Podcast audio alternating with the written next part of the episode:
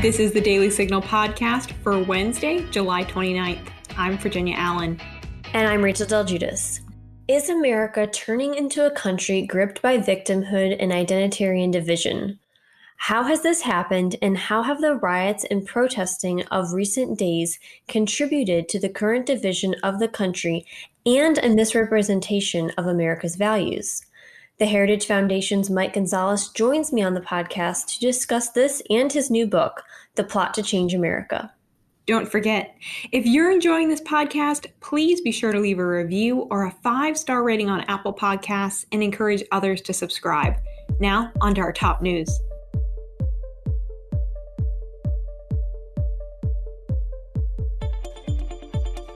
Attorney General William Barr defended the decision to send federal officials to Portland while he testified before the House Judiciary Committee for the first time on Tuesday. Violent riots and unrest in Portland led to the government sending federal troops to the city to protect the courthouse and other government buildings. Democratic leaders, including Portland's mayor, Ted Wheeler, have criticized the action. Barr explained the necessity for federal officials during his testimony, per Bloomberg Quick Takes. In the wake of George Floyd's death, violent rioters and anarchists have hijacked legitimate protests to wreak senseless havoc and destruction on innocent victims. The current situation in Portland is a telling example. Every night for the past two months, a mob of hundreds of rioters have laid siege to the federal courthouse and other nearby federal property. The rioters have come equipped for fight, armed with powerful slingshots, tasers, sledgehammers, saws, knives, rifles, and explosive devices. Inside the courthouse are a re- relatively small number of federal law enforcement personnel charged with, defen- with a defensive mission to protect the courthouse. What unfolds nightly around the courthouse cannot reasonably be called protest. It is, by any objective measure, an assault on the government of the United States. The House Judiciary Committee also questioned Barr on his handling of the Roger Stone and Michael Flynn investigations and a number of other issues. Fox reported in a series of live tweets that Representative Steve Cohen, Democrat of Tennessee, moved quickly through various claims against Barr, Representative Doug Collins, Republican of Georgia, responded to Representative Cohen's list of grievances against Barr with, Wow, I'm beginning to believe that you're probably the cause of the common cold and possibly even the COVID 19. I'm not sure at this point. Senate Republicans are unveiling an approximately $1 trillion coronavirus relief package. The package includes 105 billion for schools and 16 billion for coronavirus testing, and a shield for 5 years that keeps entities such as schools, businesses, or government agencies from lawsuits related to coronavirus unless there is gross negligence, per the Hill.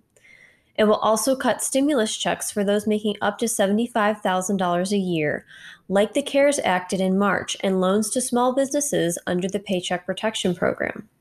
Donald Trump Jr.'s Twitter account was restricted for 12 hours after he shared a video by a group called America's Frontline Doctors. In the video, one medical doctor praises the benefits of the drug hydroxychloroquine. The video, which gained 20 million views on Facebook, has now been removed from the site for spreading misinformation.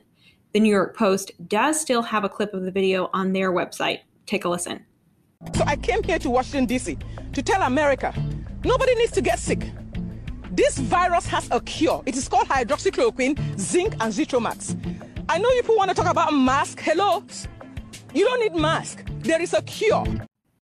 Andrew Surabian, Trump Jr.'s spokesperson, tweeted in response to Twitter's action on Tuesday that big tech is the biggest threat to free expression in America today. And he added that while there is indeed much disagreement in the medical community about the efficiency of hydroxychloroquine in treating coronavirus, there have been studies reported on by mainstream outlets like CNN suggesting that it may in fact be an effective treatment. Those pretending otherwise are lying for political reasons. Now, stay tuned for my interview with Mike Gonzalez on his new book, The Plot to Change America. Americans have almost entirely forgotten their history. That's right, and if we want to keep our republic, this needs to change. I'm Jarrett Stepman. And I'm Fred Lucas. We host The Right Side of History, a podcast dedicated to restoring informed patriotism and busting the negative narratives about America's past. Hollywood, the media, and academia have failed a generation. We're here to set the record straight on the ideas and people who've made this country great. Subscribe to The Right Side of History on Apple Podcasts, SoundCloud, and Stitcher today. I'm joined today on the Daily Signal podcast by Mike Gonzalez. He's a senior fellow in the Douglas and Sarah Allison Center for Foreign Policy at the Heritage Foundation. Mike, it's great to have you back on the Daily Signal podcast. It's uh, great to be back on with you, Rachel. Well, thanks for coming on. Thanks for making the time. And you actually have a new book coming out, The Plot to Change America. Congrats on this new book. Uh, some heavy topics, but definitely a message we all need to read and educate ourselves on. Before we get into the nitty gritty, can you tell us just a little bit about the book itself? Yeah, it's a book uh, that is, unfortunately, I say, very timely because of the dis- disturbances that we're seeing and our, our divisions. My book really is about identity politics. And, and you may ask, what is identity politics? Well, identity politics is the division of the country into groups uh, based on race, ethnicity, sex, sexual orientation, gender, even disability status. And it is based on the concept that uh, American society and all societies are divided between the oppressed and the oppressor. There are oppressor groups, or one main oppressor groups, and you have different groups with different degrees of oppression, the subordinate groups, and that all of life is a this group dynamic, and the, the, the very important part of this is that identity politics, the proponents of identity politics, have really raised the members of the oppressed groups with this idea of grievances. Eh, they have instilled grievances, a, sex, a sense of victimhood, that they have been victimized and that their victimhood entitles them to attention, to justice, to rewards, to, to compensatory justice. And it, it, it what the problem with that is once you derive your idea of pride, your idea of self, and your claim on compensatory justice from your victimhood, you have no incentive to overcome whatever it is that is victimizing you. In fact, the proponents of identity politics constantly tell you that you can individually never surmount your problems. You can only collectively try to change society completely. And that is really the end uh, part of the definition of identity politics. it, it aims to change America from a free market, some would say capitalist system, to a, to socialism, to the government from individualism to collectivism, from individual decisions and family-based decisions to central planning. And that I argue in my book, The Plot to Change America, it was the end goal of the of the ideologues who who first Uh, put in this blueprint in society. Well, in the book, you note that the first myth that you talk about and unpack, and you discussed it a little bit just now, but you talk about how there's this myth that identity politics is a grassroots movement. Why is this a myth? Yes, so there are several myths that the proponents of identity politics created. One of them is that this is a grassroots demand for compensatory justice. I, I show in my book how it, it is not that in the least.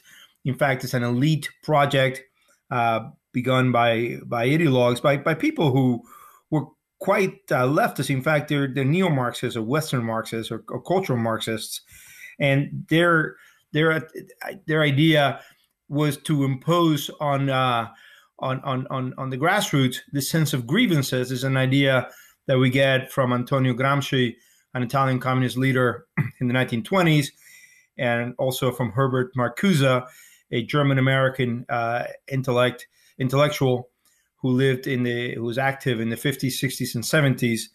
Um, this idea that uh, Marcuse um, uh, had a, an expression which is all liberation depends on the recognition of servitude, and that once you tell a, a, a member of a group that they are being oppressed by servitude, that they're in a state of servitude, uh, then and you fill them with these grievances, grievances, then they will rise and overthrow society. that unless you do this, uh, the worker will fail to rise up and and and overthrow uh, the bourgeoisie and capitalist society because the, the worker is too contented, has bought into the the cultural the cultural uh, blueprint of the oppressor class, has brought into religion, the idea of the nation state, the idea of the family and the economic system. So what these ideologues wanted to do was, uh, and, and these ideologues believed that these workers had false consciousness, and they wanted to remove false consciousness uh, through struggle sessions um, and, and, raise have uh, you know consciousness raising exercises, raise their consciousness. That we're seeing today, by the way, with the the wave of, of anti-racism training that we're seeing by all entities in, in society, whether it's, uh, it's uh, professional sports or Congress or corporations that are hiring these consultants to do anti-racism training. I'm talking about people like Robin DiAngelo or Marcus Moore, and they say that they want to end the free market system. They want to end the capitalist system. They say that capitalism is racism and that uh, racism is capitalism. This is all untrue, by the way. But uh, so so the theories that I describe in my book are very much alive today and very much being instilled in our to, to our students. Well, Mike, since you mentioned that, let's talk about that a little bit more. This book is coming out at a time where we've seen tons of different protests against police brutality. Uh, now, people calling to defund the police. Also, as you mentioned, just a whole movement um, against racism that has, you know, much deeper roots. If you look at, for example, Black Lives Matter and other organizations, there's a lot more that comes along with that movement than just the the phrase that Black Lives do matter, which they do. But can you talk a little bit about the larger picture here and why this book is coming out at such a critical time. Yeah, I mean, I, once again, to repeat myself, my book is very timely for reasons that I don't like in the least. You take Black Lives Matter, Black Lives Matter. Well, of course, Black Lives Matter greatly. All lives matter, and Black Lives Matter. Our, our Black compatriots matter to us. We want to see all Americans flourish and thrive. The problem is with the Black Lives Matter organization, uh, Black, the Black Lives Matter Global Network, which is the main Black Lives Matter organization. The founders of the BLM Global Network uh, were uh, three women, and they were the ones who founded the Black Lives Matter movement. So let's say if you go to Google and you you Google Black Lives Matter, it sends you first and foremost to the BLM Global Network. Well, um, who are they? The, uh, the, the founders are Alicia Garza. Then you have Patrisse Cullors, and then you have the third one, which is Opal Tometi.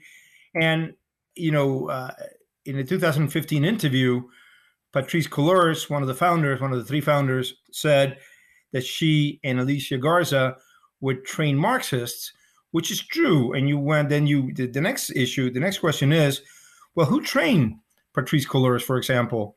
You go back and you see that she was trained in, in something called the the the the, the uh, uh, labor community uh, committee, which is run by um, none other than Eric Mann. Who is Eric Mann?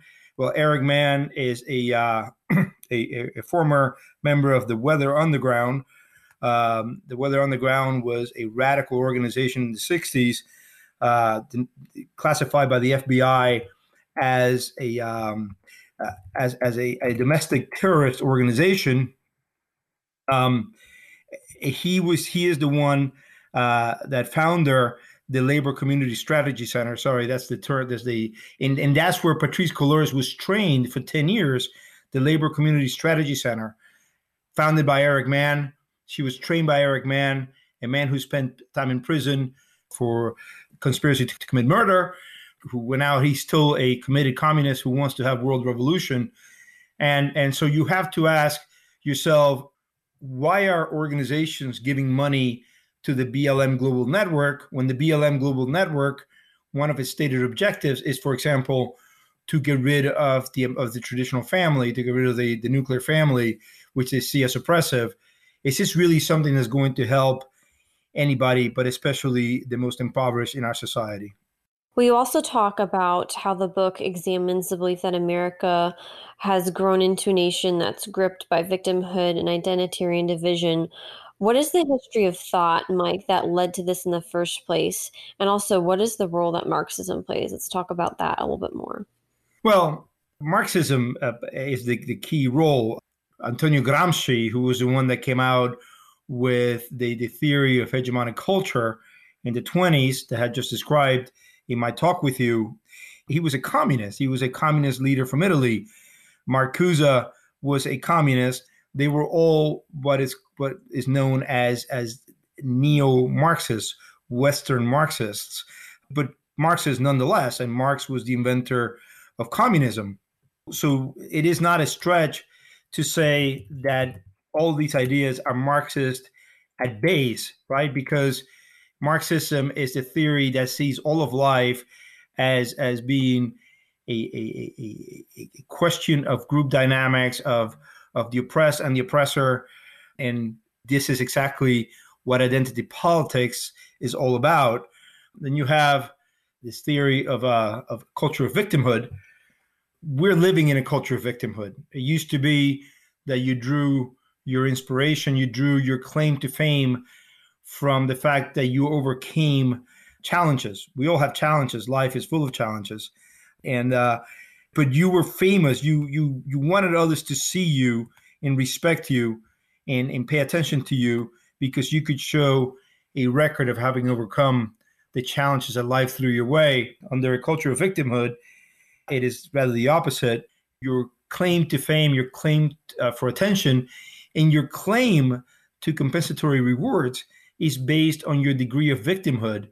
The, the, the more victimhood points that you have, the more claims you have on, on rewards, the more so a system such as this is is is is uh, is very very corrosive to society because rather than have than churn out before we we we, we you know we had people striving to be their best right now we have people striving to be a victim, to have their grievances curated and shown and exhibited.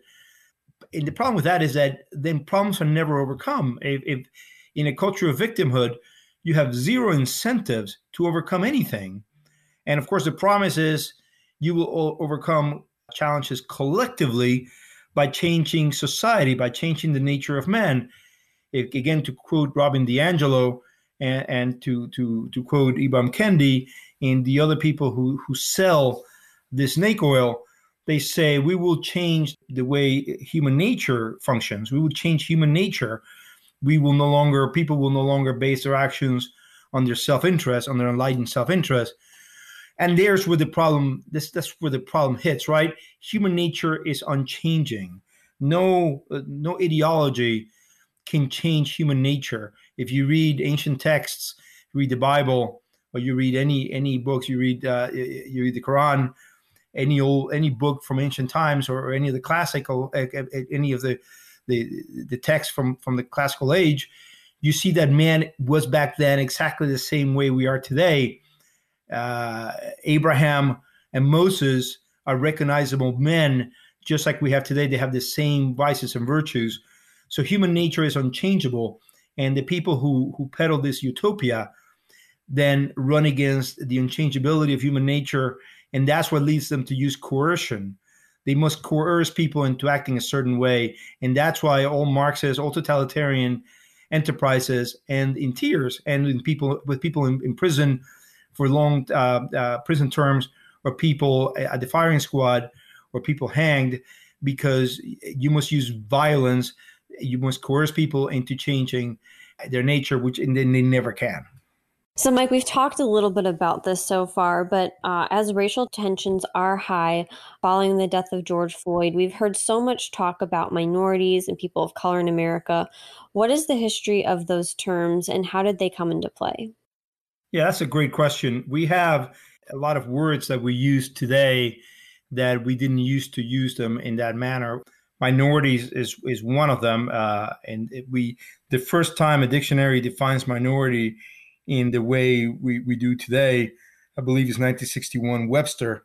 Prior to that, we had my minorities in the in the first part of the 20th century, and, and, and for most of the 19th century, uh, it, it, we meant the the minorities in the large empires of Europe, uh, that is the Habsburg, Ottoman empires, the Russian empires, and minorities were people like the Ruthenians, uh, the Irish, uh, the Serbs, the Bosnians, uh, and, and and it was not a there was a, a, certain negative connotation that went along with that because they were seen as as bickering. I guess um, you have some flavor of that in in the grievance and the grieved minorities that we have today.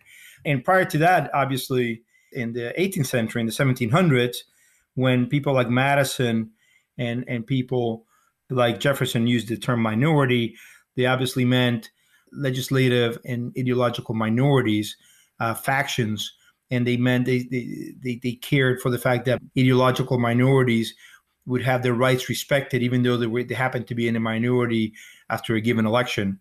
So that word minority, with this, the connotation of victimhood, uh, really first emerges with some social scientists in the 1940s and then enters the dictionary in the 1960s.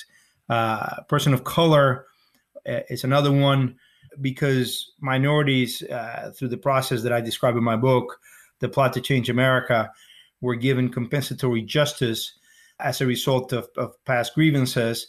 There was a, an attempt to associate minorities with a certain uh, a phenotypical look. Phenotypical meaning the way somebody looks, with one can be identified as a member of a group just by looking at you.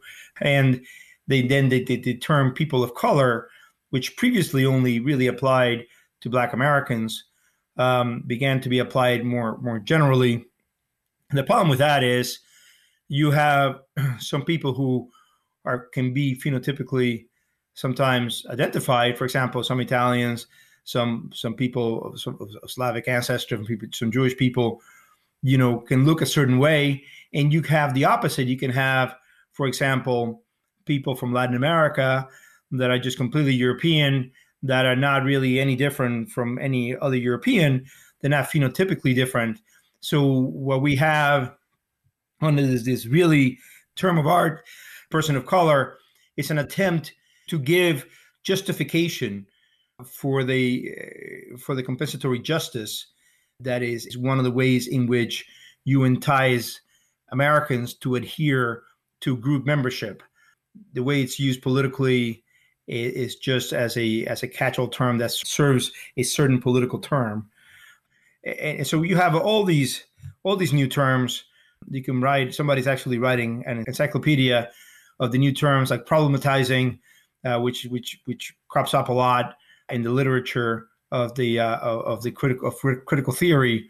Um, Eh, so so all these new terms. I what I say in my book is that we should not actually not play into the the playbook of the left and use these terms as wantonly as as we use it. But you know, we should be very more careful that we understand what the the political project is. So, Mike, as we talk about how we can move forward, how would you encourage the ideology of victimhood and identitarian division? How can that be rejected? Well, I mean, and I want to give credit where credit is due here. You have a sociologist, Bradley Campbell, and Jason Manning, who were the first ones to identify this culture of victimhood as opposed to a culture of honor or a culture of dignity in, a, in an essay in 2014 uh, and then later a book. What I want to do with my book, The Plot to Change America, is to change the terms of the debate, the, the way we Americans at all levels think about these issues. Because a lot of Americans have bought into these myths the myth of, of, of the grassroots claim for recognition, uh, the myth that it was the demographic changes that took place after 1965 immigration law that have really reframed the debate. You know, America has always been changing demographically. America has been changing demographically from the very beginning with the incoming of the Scots Irish in the early 1700s, and even before that in the in the 1690s of, of Germans who came in here for religious freedom but especially after 1850, when you have a massive wave of European immigrants, So American demography has always been changing. There was no real reason why change the model of America, the model of liberty after the 1965 law. This was done again by people with malice aforethought, people who wanted to replace the the, the, the freedom principle in America, the, the liberty that we had, the, the what made America exceptional was was this radical love of, of liberty. And what I want to do then is is by my I see my book, The Plot to Change America, as exposing all these things. So people say, oh, wait a second, this is the reason why this is done this way. Some colleagues of mine who have read it, some professors, have writing me as saying they have a lot of aha moments. You know, but places when they come, they go, oh, oh, this is why this happened. Uh, so I do hope it's full of aha moments for the readers. People who then say, oh, wait a second. You mean the Hispanic pan-ethnicity was invented by the Office of Management and Budget and introduced a policy proposal in 1977? That you know we had a this, this is uh, this is Professor Cristina Mora, who writes about these issues. She writes about it from the left, but she's written a very good book called Making Hispanics. And she says that the, the desire was to have a moment uh, of, of massive amnesia, a moment when we would all forget that no, there was a time when the Hispanic ethnicity did not exist, that people were Americans of, of Mexican origin or of Cuban origin.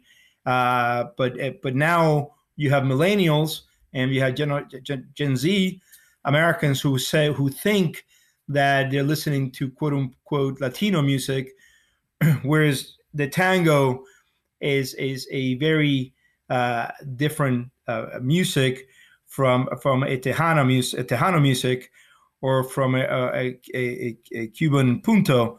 Uh, there's no such thing as Latino music. These are very different musical traditions. They are very different uh, culinary traditions. Uh, and when you come to the term Asian American, forget it. They they are Americans as varied as in origin as Pakistan, India, uh, China, Korea, the Philippines, Malaysia, China, etc. So so I, I, strive to explain who created these identities, who who led the the, the, the three waves of the feminist movement, to what ends, and, and that's my book really is to shed light on all of this. Well, Mike, speaking of creating identities, where did the more recent phenomenon of cancel culture come into play, and how is that also impacting uh, today's society and what you talk about in your book? Well, cancel culture really can be traced. Well, any kind of totalitarian dictatorship will will need cancel culture, but you can trace it. It's it's it's it's really the direct heir of Herbert Marcuse's repressive tolerance. He writes his essay I believe in 1965, in which he says we're going to be tolerant of only left speak, but we're not going to be tolerant. We cannot be tolerant of conservative ideas. Conservative ideas must, must be made illegal, driven from the marketplace of ideas. And so this is now repressive tolerance, which is obviously a contradiction in terms, being put into practice through cancel culture. And it goes back to what I was saying earlier. Since the Enlightenment, we have dealt with human nature as it is. Human nature being man is going to be self-interested. We're going to use that self-interest in for the for the, the benefit of all humanity. Of, Adam, as Adam Smith said, it is not from the benevolence of the butcher, the baker, uh, and the, I forget the third one now. I quote this all the time, um, or the brewer that we get our beef, our beer, or our bread. It is from their self-interest. So capitalism, uh, free the free market system. I don't use capitalism really. I use a free market system. Liberty works with human nature as it is. Um, communism, Marxism, is is a vain, a supremely vain attempt at changing human nature. It wants to change man. This is what Che Guevara called the new man.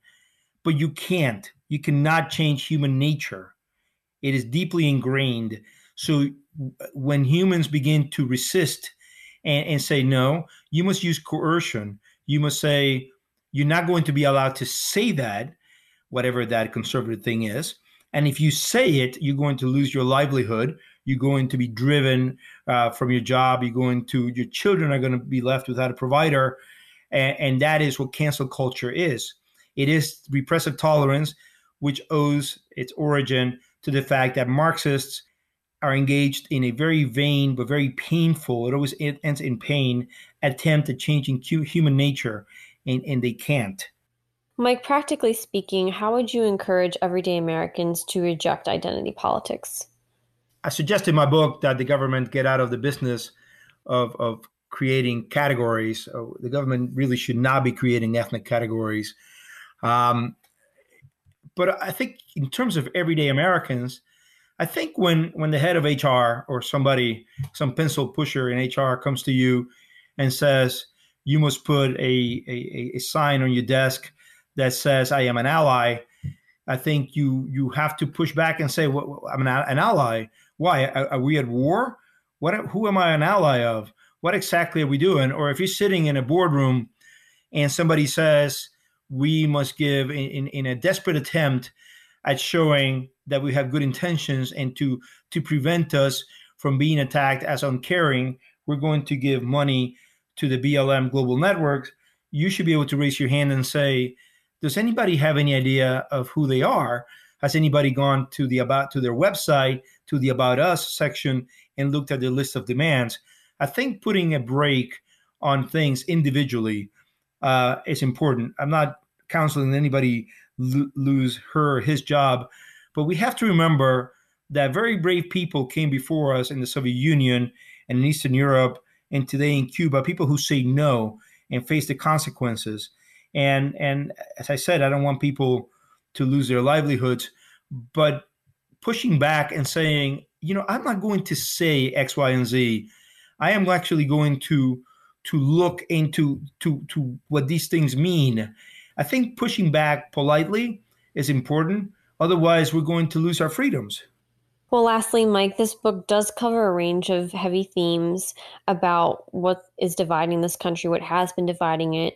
What did you find to be most disheartening about when you were writing the book? And then on the flip side, where did you find reason for hope? Well, I think disheartening is the fact that these terms and these ideas and these modes of thinking have been around for so long now that people, even conservatives, buy into it uh, lustily. They, they, they, they use these terms uh, and, and they embrace the whole people just speak now in terms of minorities, in terms of groups. We assume all these things to be true. And, and uh, that, that is, but I, I am very optimistic. Uh, first, first of all, because I understand, I know that I have human nature on my side. And second, because I think that this is an inflection year. I think many Americans are finally beginning to understand that indoctrinating our children to, in many ways, hate their country or think that the founders are very bad individuals and that the whole thing was a con job for them to retain their privileges. I think that it, many Americans are understanding that this is that this has been a, a, a, a colossal mistake. I was crabbing in, in, a creek off the Chesapeake uh, about two weeks ago. Very good crabbing uh, this season, by the way and I, I pulled out a book. I was reading on uh, on the dock, and these two the, these boaters have been uh, laying traps, and they come over and say, "Hey, what you reading there?" And I say, "Well, it's it's a book about the founding. It's a book about the nation's founding." And one of the boaters said, "That's what our children should be reading these days." I think there's been a click moment for many Americans, and they're beginning to get all these things. So I think, for reasons that are perhaps negative for the country, my book comes at a very propitious time. Well, Mike, thank you so much for taking the time to join us on the podcast. We appreciate having you with us. Rachel, as ever, thank you very much. And that will do it for today's episode. Thank you so much for listening to the Daily Signal podcast. Please be sure to subscribe on Apple Podcasts, Google Play, or Spotify. And please leave us a review or a rating on Apple Podcasts and give us your feedback. Thanks again for listening, and we'll be back with you all tomorrow. The Daily Signal podcast is brought to you by more than half a million members of the Heritage Foundation. It is executive produced by Kate Trinko and Rachel del Guidice. Sound design by Lauren Evans, Mark Geiny, and John Popp. For more information, visit dailysignal.com.